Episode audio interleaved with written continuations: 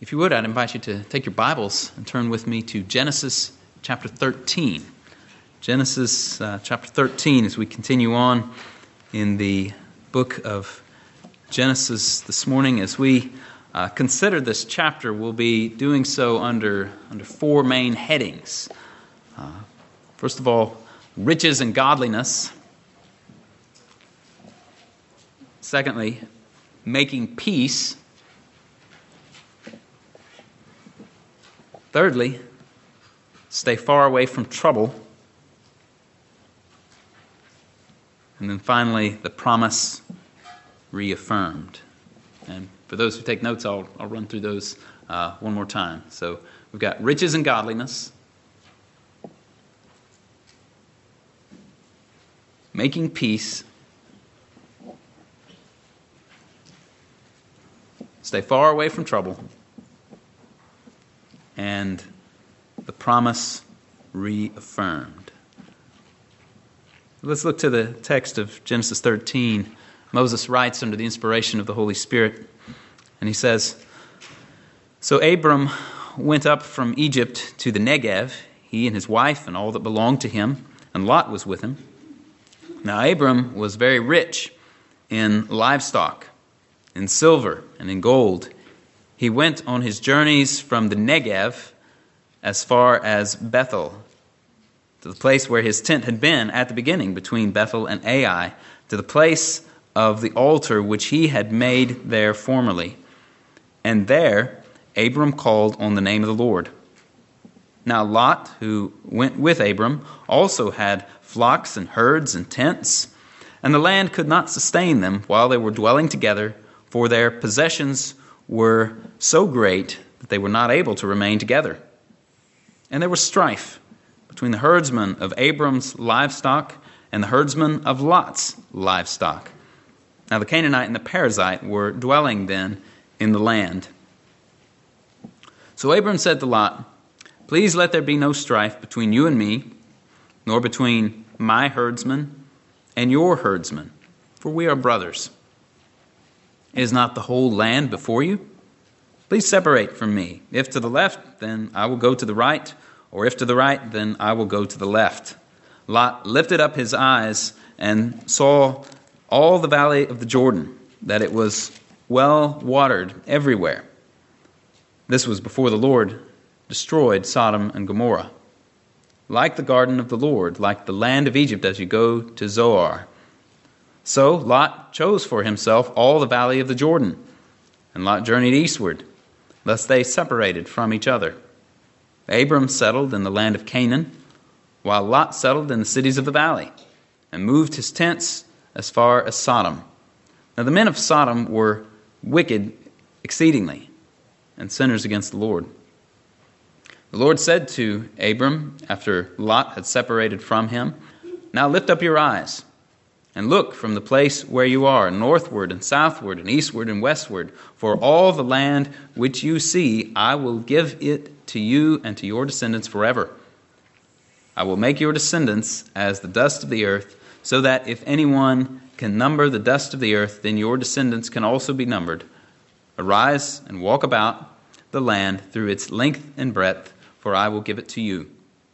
Then Abram moved his tent and came and dwelt by the oaks of Mamre, which are in Hebron, and there he built an altar to the Lord. Now, as I said, our first point this morning is, is riches and godliness. As this chapter begins, we see Abram coming up out of Egypt, bringing his family, his belongings with him, and we see there in verse 2 that he is very rich in livestock and silver and gold. And some of that, no doubt, was what had been given to him in Egypt on account of Sarai, as we saw last week in chapter 12. And so Abram is a rich man. He's very wealthy, but he was also godly as well. And we see this that when he returned from Egypt, he went back to where he had stayed before, that place between Bethel and Ai, where he had had this altar previously. And there again, he calls upon the name of the Lord. Despite his riches, he still trusted in the Lord and still worshiped the Lord. His riches did not blind him to his need of the Lord and did not blind him of his need to worship the Lord and give due honor unto the Lord.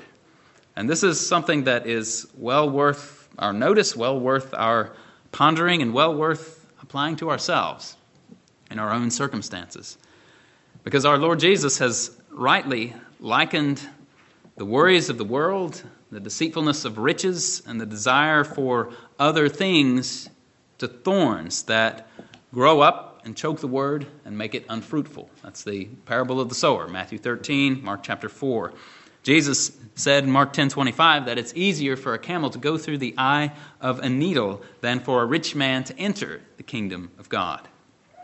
Luke chapter 16, he told a parable about a rich man and Lazarus to the Pharisees. And Luke explicitly describes those Pharisees in Luke 16 to whom Jesus was speaking as lovers of money. And so this was clearly in Jesus' view when he's telling this parable about the rich man and Lazarus. And of course, in that parable, he told us about the rich man dying and being in Hades and torment. But Lazarus, Lazarus was carried where? He was carried to Abraham's bosom. This poor man, Lazarus, was blessed along with Father Abraham, who was a rich man. They were there together in Abraham's bosom in that place of heavenly joy. And that means that Abraham was a rich man who made it to heaven. Jesus didn't say that it's impossible for a rich man to be saved, but he did say that it was hard. And Abram was saved. The rich man who ended up in Hades did not go there simply because he was rich. As the parable implies, his riches were clearly associated, clearly in the picture, and clearly in view in regard to his condemnation. But how so? Well, clearly, it's not simply the fact that he had them, it was because he abused them. Or if we may put it this way, it was because he allowed his riches to abuse him. He allowed his riches and his love of wealth and ease to twist him and to draw him away from what he ought to have been and from what he ought to have been doing. It's not the having of wealth or the lack of wealth that condemns in God's sight. It is the attitude and actions of the one who has them that can condemn. And so Abraham is a, is a wealthy man who worshiped the Lord and trusted the Lord and not in his wealth. And this is a lesson that all of us need to learn. I know that within this room there's, there's a bit of a range in terms of uh, socioeconomic status, and that's fine and good. That's how it should be in the church. We want people of, of all backgrounds, people of all situations to be reconciled to God through Jesus Christ, uniting together in service and love to Him. That's, that's the way it ought to be in the church. We want people from all kinds of backgrounds united together in Christ. But with that said, even though there's within the room here a bit of a range in terms of socioeconomic status, nevertheless, I think we all need to acknowledge that wherever we may fall precisely on that scale, we are much more wealthy than a large swath of the world's population. If you look at the world's population as a whole, we're pretty rich. All of us in this room. All of us are pretty rich. Now, I know we're when you compare us to Jeff Bezos and Bill Gates and those types of individuals, we're not that rich. I understand. But in comparison with many, in comparison with so many, we are rich. And so we can learn, and we can stand to learn something here from Abram in his riches. And the lesson that we need to learn is that which is expressed in Psalm 62:10. If riches increase, do not set your heart on them. Sometimes riches do increase. It's all right if they do. It makes some things easier, perhaps. But on the flip side, there was an old saying that said, possessions invite aggressions. Or Solomon expressed it this way in Ecclesiastes 5:11, when good things increase, those who consume them increase. So what advantage is it to their owners except to look on? And so if riches increased, we must never set our heart upon the riches that have increased, but rather must set our heart upon God, which is, which is what Paul said in 1 Timothy 6:17 when he said, "Instruct those who are rich in this present world not to become conceited or to fix their hope on the uncertainty of riches, but on God, who supplies us with all things to enjoy." This is what Abram did. His riches increased, but he did not set his heart upon them. He fixed his hope on God, still trusted and obeyed the Lord, even though he could have grown proud and arrogant in regard to his wealth. And that's the lesson that we need to learn if we have earthly riches. And again, compared to so many in the world, we do have earthly riches. And therefore, we must be careful, take special care, not to set our hearts on them. The lesson that we need to learn in regard to wealth is also stated this way in Proverbs 23 4 and 5. Do not weary yourself to gain wealth, cease from your consideration of it. When you have set your eyes on it, it is gone, for wealth certainly makes itself wings like an eagle that flies toward the heavens.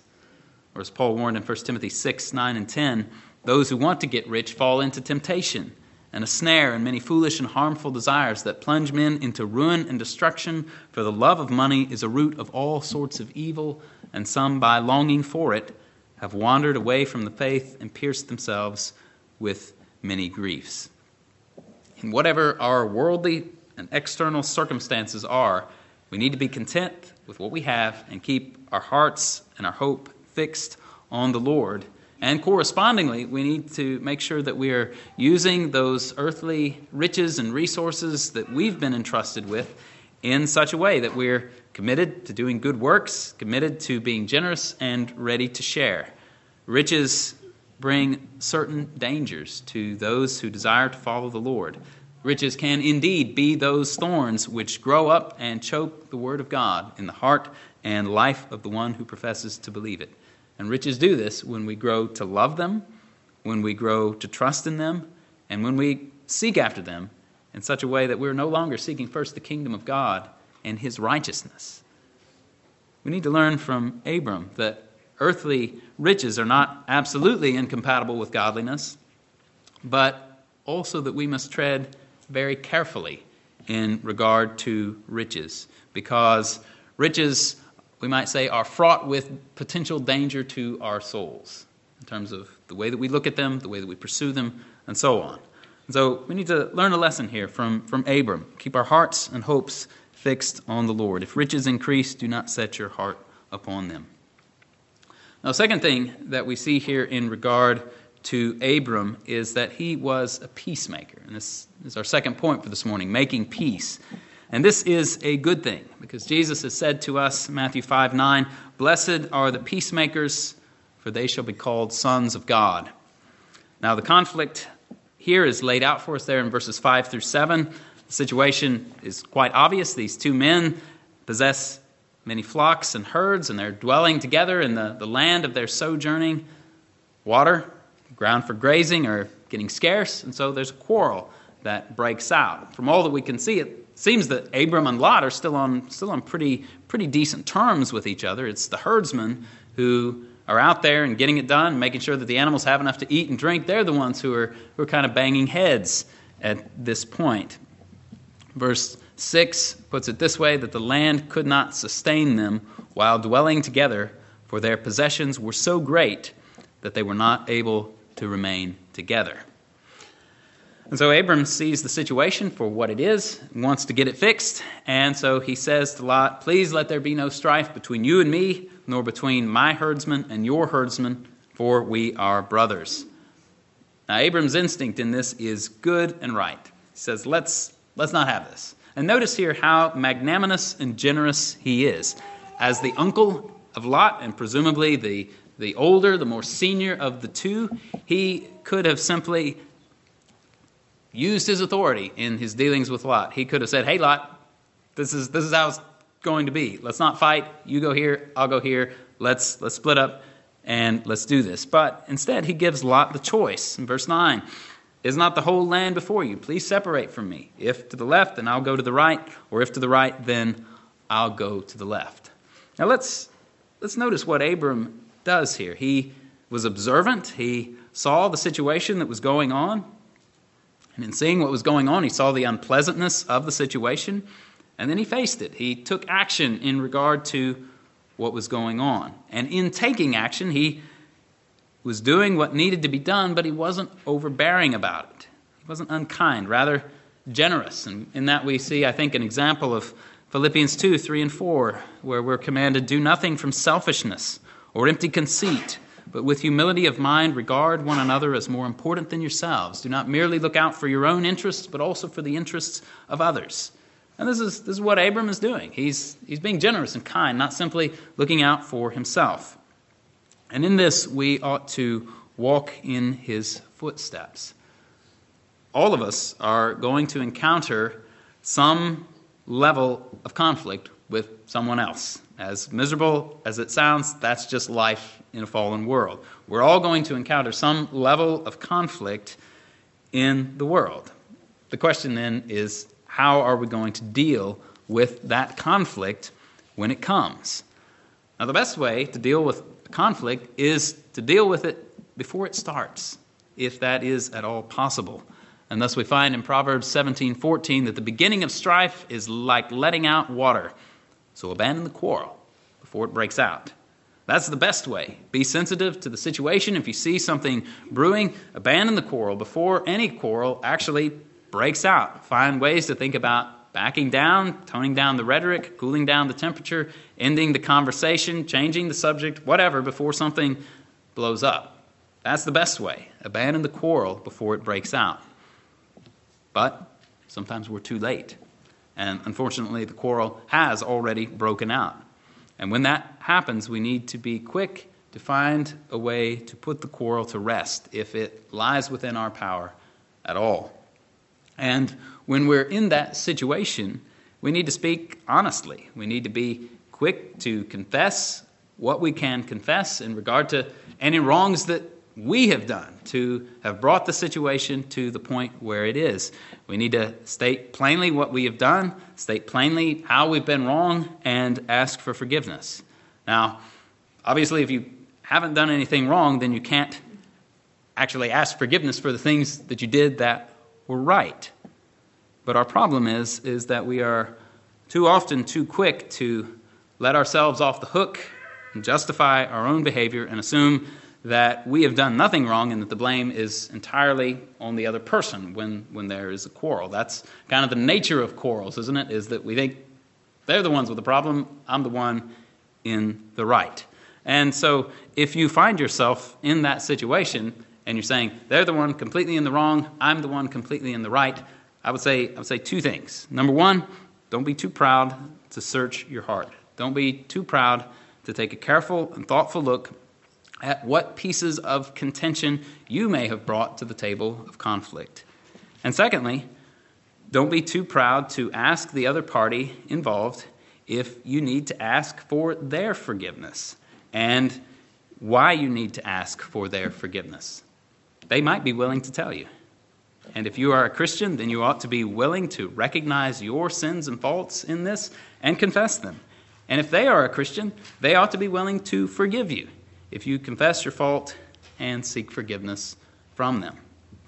Now, sometimes, of course, there will be an agreement about the facts of the case, an agreement between both sides about what words were said or what actions were taken. And the point of disagreement, though, will be whether those things were right. So let's just say you say something to me, I think it was sinful, you think it was fine. What do we do then? Well, depending on the circumstances, you may need to seek some input from a third party to help mediate and arbitrate the situation. Sometimes a third party can maybe help both parties see things they haven't seen so clearly before. You might need to go the route of, of Matthew 18 in regard to a brother who sins. Sometimes, however, you just need to overlook it, forgive from the heart, and move on even if the offender doesn't think they've done anything wrong, and even if the offender doesn't ask for forgiveness. And the reason I say that sometimes you just need to overlook it and move on is because that is the direction that Scripture itself points us. We're commanded in Ephesians 4:32 to forgive as God in Christ has forgiven us. Now, how often has God the Father forgiven me when I'm not even conscious of having done anything wrong? How often does God the Father forgive you for Christ's sake when you don't think that you've done anything wrong? And moreover, we find explicitly in Proverbs 19:11 A man's discretion makes him slow to anger, and it is his glory to overlook a transgression. It's a man's glory to overlook a transgression. I think Charles Bridges commented there helpfully on Proverbs 19:11 by saying, "If God create us anew, it must be in his own image. Forbearance and forgiveness will therefore take the place of resentment and malice. Forbearance from a pure motive, passing over transgression in free love, is a noble triumph of grace, most honorable to God, fraught with the richest spoils to our own souls.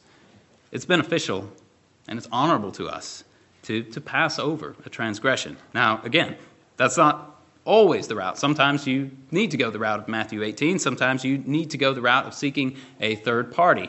And if you're having trouble figuring out which is which, try talking to a mature Christian about it, and they might be able to, to help you discern whether you need to just kind of forgive and move on or whether you need to actually kind of pursue this matter more closely with uh, the person that you feel is in the wrong. But we need to remember that strife is more dangerous to our relationships and also to our own souls than we think it is. Proverbs 20, verse 3 tells us that keeping away from strife is an honor for a man, but any, few, any fool will quarrel. Abram thus pursued the honorable way in, in settling this quarrel, getting it straightened out. And may God give us the grace to walk in his footsteps and grant us that harvest of the fruit that James speaks of in James 3:18. James says that the seed whose fruit is righteousness is sown in peace by those who make peace. And James says that in a context where he had just said one verse earlier, James 3:17, the wisdom from above is first of all pure, then peaceable, then gentle, reasonable, full of mercy and good fruits, unwavering and without hypocrisy. And then he says that the seed whose fruit is sown in righteousness is sown in peace by those who make peace. Our calling as Christians is to live in peace with all men, in as much as it depends on us. And in the wisdom which God gives by the Spirit, we need to be peaceable and gentle and reasonable full of mercy and good fruit. Living like this is the way to live as a peacemaker who sows in peace. And the fruit of that sowing is righteousness. This was the way of Abram, and may God grant that it would be our way as well. Now, this brings us then to, uh, to our third point, which is stay far away from trouble. As Abram was seeking to make peace with Lot, he, as we saw, gave Lot the choice of where he wanted to go. And Lot looked up and saw where he thought would be a good place for his livelihood. He had flocks and herds that needed to graze. They need green grass, they need water. And so, verse 10, he lifts up his eyes and sees that the valley of the Jordan is well watered everywhere, like the garden of the Lord, like the land of Egypt. He sees what will, in his opinion, turn to his prosperity. And so that's where he went went to the valley of the Jordan near the cities of Sodom and Gomorrah, settled in the cities of the valley, moved his tents as far as Sodom, as you see in verse 12. And then verse 13 adds that ominous note about the situation. Now the men of Sodom were wicked exceedingly, and sinners against the Lord. Now, let's think about what's going on here. Here we have a situation in which a man moved into an ungodly environment for the pursuit of his vocation. Now, on the one hand, we need to keep in mind that the land of Canaan in general is an ungodly place, right? It's not like the, the rest of the land of Canaan is a, is a great and godly environment, but it's, it's rather that they're all wicked, but Sodom is singled out as being particularly and especially wicked, as being above and beyond in this regard. And though we certainly see Lot's weakness and his terrible sin in the book of Genesis. Nevertheless, Peter tells us, uh, 2 Peter 2 7 through 8, that Lot was a righteous man who was oppressed by the sensual conduct of unprincipled men, for by what he saw and heard, that righteous man, while living among them, felt his righteous soul tormented day after day by their lawless deeds. Now, Peter uses the adjective righteous three times in the span of two verses to describe Lot. He speaks of him as a righteous Lot, as a righteous man, and as having a righteous soul. Sounds like a pretty strong commendation of Lot's righteousness. But nevertheless, we do see his weakness here. And so let's seek to learn from it. But what was his weakness here? His weakness here was that he was looking out for his earthly interests, his financial interests, earthly well being, and put himself, spiritually speaking, in harm's way on account of it. We have an expression in our family that we will often say stay far away from trouble. Instead of doing that, Lot was actually moving himself close to trouble. Here in Genesis 13, he moves his tents as far as Sodom. By the time you get to Genesis 14:12, he is said to be living in Sodom, and certainly we know that by the time you get to Genesis 19, his house is in Sodom. It's very clear. He's living inside the gates of Sodom. He has to get out of town and leave before the town was destroyed. And so Lot puts himself close to trouble because he thought that it was that it would turn out to his earthly advantage to do so. And over time, he seems to move closer and closer to trouble. The text of Genesis tells us clearly what became of his wife, that when she left Sodom, she turned around and looked back, apparently as an expression of her longing to, to be there or missing what she was leaving behind, and she was turned into a pillar of salt. The book of Genesis tells us what Lot's daughters eventually did to him. And even when the angels had to come and get him out of Sodom before its destruction, Lot hesitated. He said, uh-uh, I, don't, I don't know about this, such that the angels had to grab his hands and pull him along. His soul was distressed, Peter tells us, by what he saw and heard, but on the other hand, he moved continually closer to it. This did not benefit him or his family. And so, what can we, what can we glean from this? What can we learn from this? Well, for starters, let's, let's be clear. You can't completely get away from sin and from sinners as long as you live in this world. And Paul makes this abundantly clear. 1 Corinthians 5 9 and 10, when he says, I wrote you in my letter not to associate with immoral people. I did not at all mean with the immoral people of this world, or with the covetous and swindlers, or with idolaters, for then you would have to go out of the world. This is true in Paul's day, and it is true in Lot's day. It's true in our day as well. Even Abram, living in Canaan, was living in the midst of sinners. And certainly it was the prayer of our Lord Jesus for his disciples in John 17, 15. Not that the Father would take them out of the world, but that they would be kept from the evil one. Until Jesus returns, his followers are going to be in the world and amongst the sinners of the world, but not of the world. But what we see here in Lot is what we might call an unnecessarily close approach to sinners for the purpose of earthly gain. An unnecessarily close approach to sinners for the purpose of earthly gain. And it seems that this choice on his part has some consequences in its wake further, further down the road you go. Proximity uh, to certain things can have some effect as you go further along. I was listening recently to a podcast in which uh, they cited a, a, Harvard economist, and uh, this Harvard economist uh, was cited as showing that the zip code a person grows up in helps to predict the likelihood that they will drop out of high school, get pregnant as a teenager, or be incarcerated. Statistically speaking, proximity, that is, geographical closeness to certain things, has some bearing on how things might turn out. Obviously, though, one has to be careful in the kind of application that we would draw from this. And so, for example, we can't draw from this categorically that it is necessarily wrong to move to a city that is known for its vices. To put it concretely, we cannot draw from this history of Lot that it is necessarily a sin to move to a place like San Francisco or Las Vegas. But I think we can glean from the history of Lot that you ought to at least put some thought into it before you do. You might want to search your own hearts and your own motivations in this. Is your motivating factor actually a desire to be close to sinful activity? Even if it's not, is a motivating factor for you your earthly prosperity?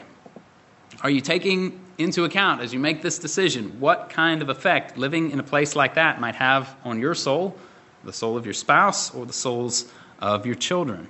If you make the move, are you going to be able to find a good church where you can plug in and serve and use your gifts and be ministered uh, to by the word of the Lord?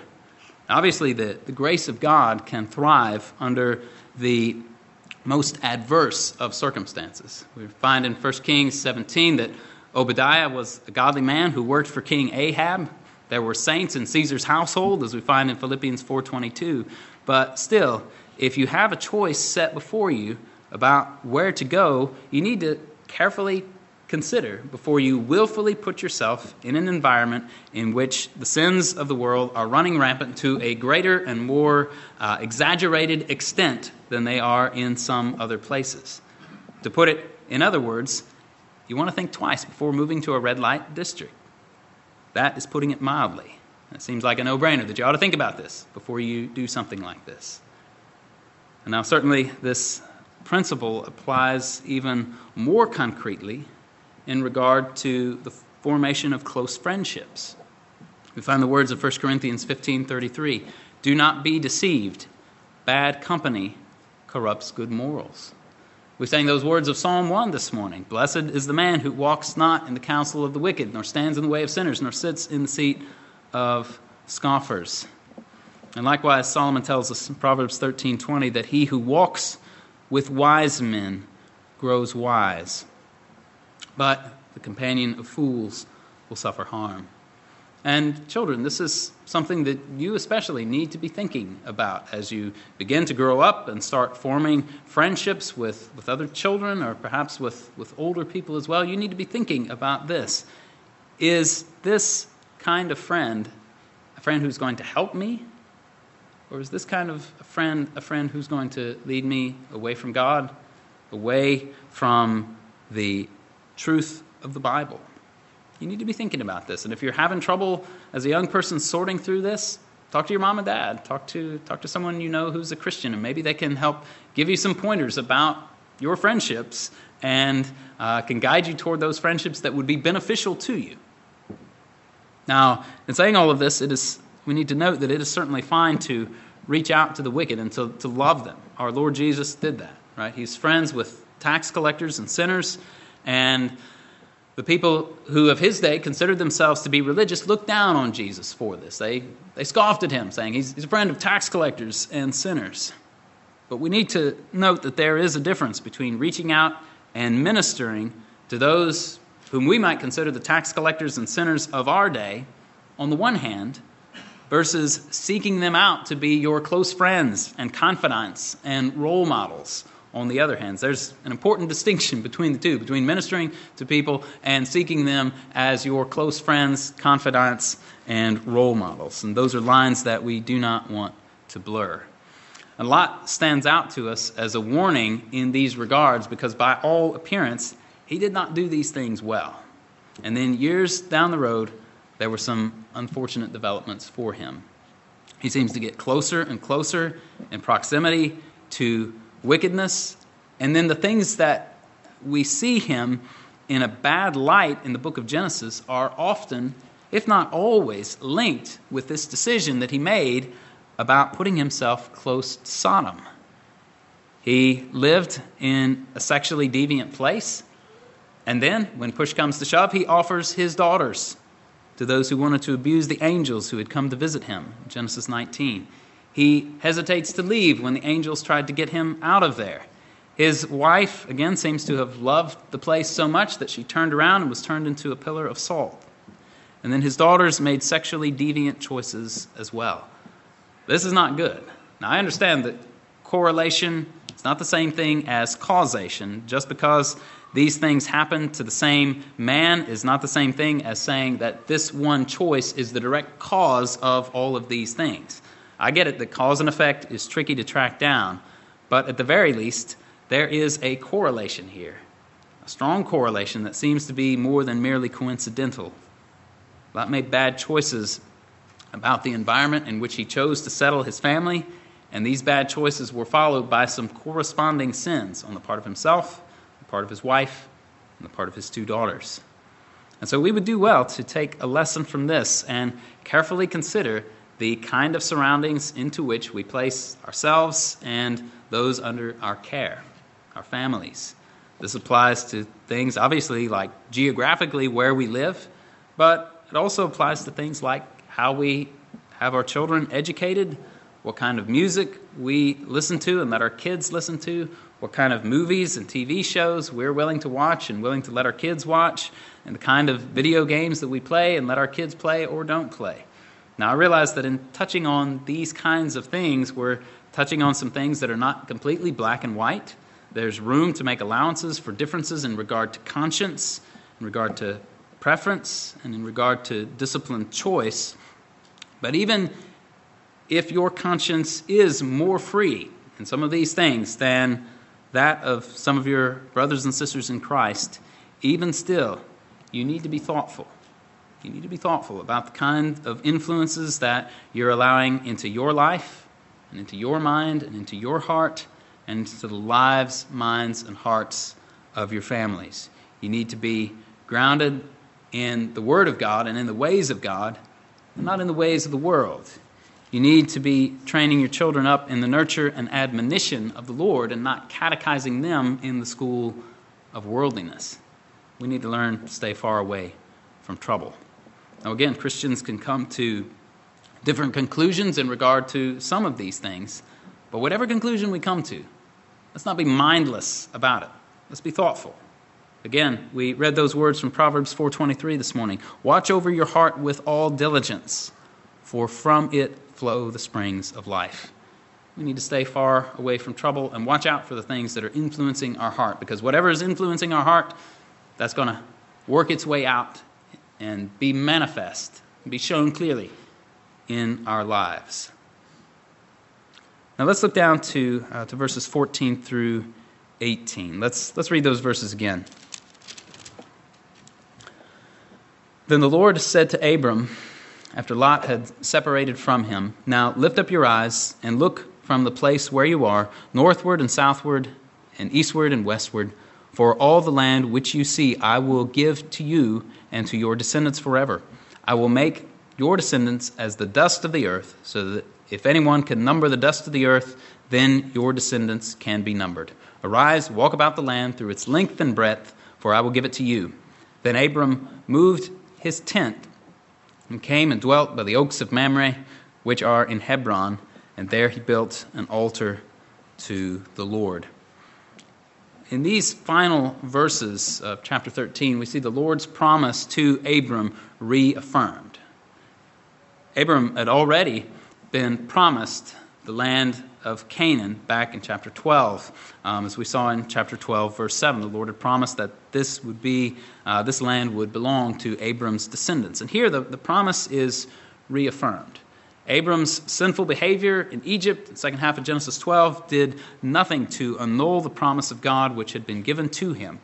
And though the, the substance of the promise here in Genesis 13 is the same as that of Genesis 12, nevertheless the form of the promise is different. And I think we do well to pay attention to the form that the promise takes here and to look to the New Testament for some application to us. And so we see here that the land would be given to Abram's descendants forever, and that the Lord would make Abram's descendants as numerous the, as the dust of the earth, so that if anyone could number the dust, then Abram's descendants could also be numbered. We saw in Genesis 12, 2 last week that the Lord was going to bless Abram and make him a great nation.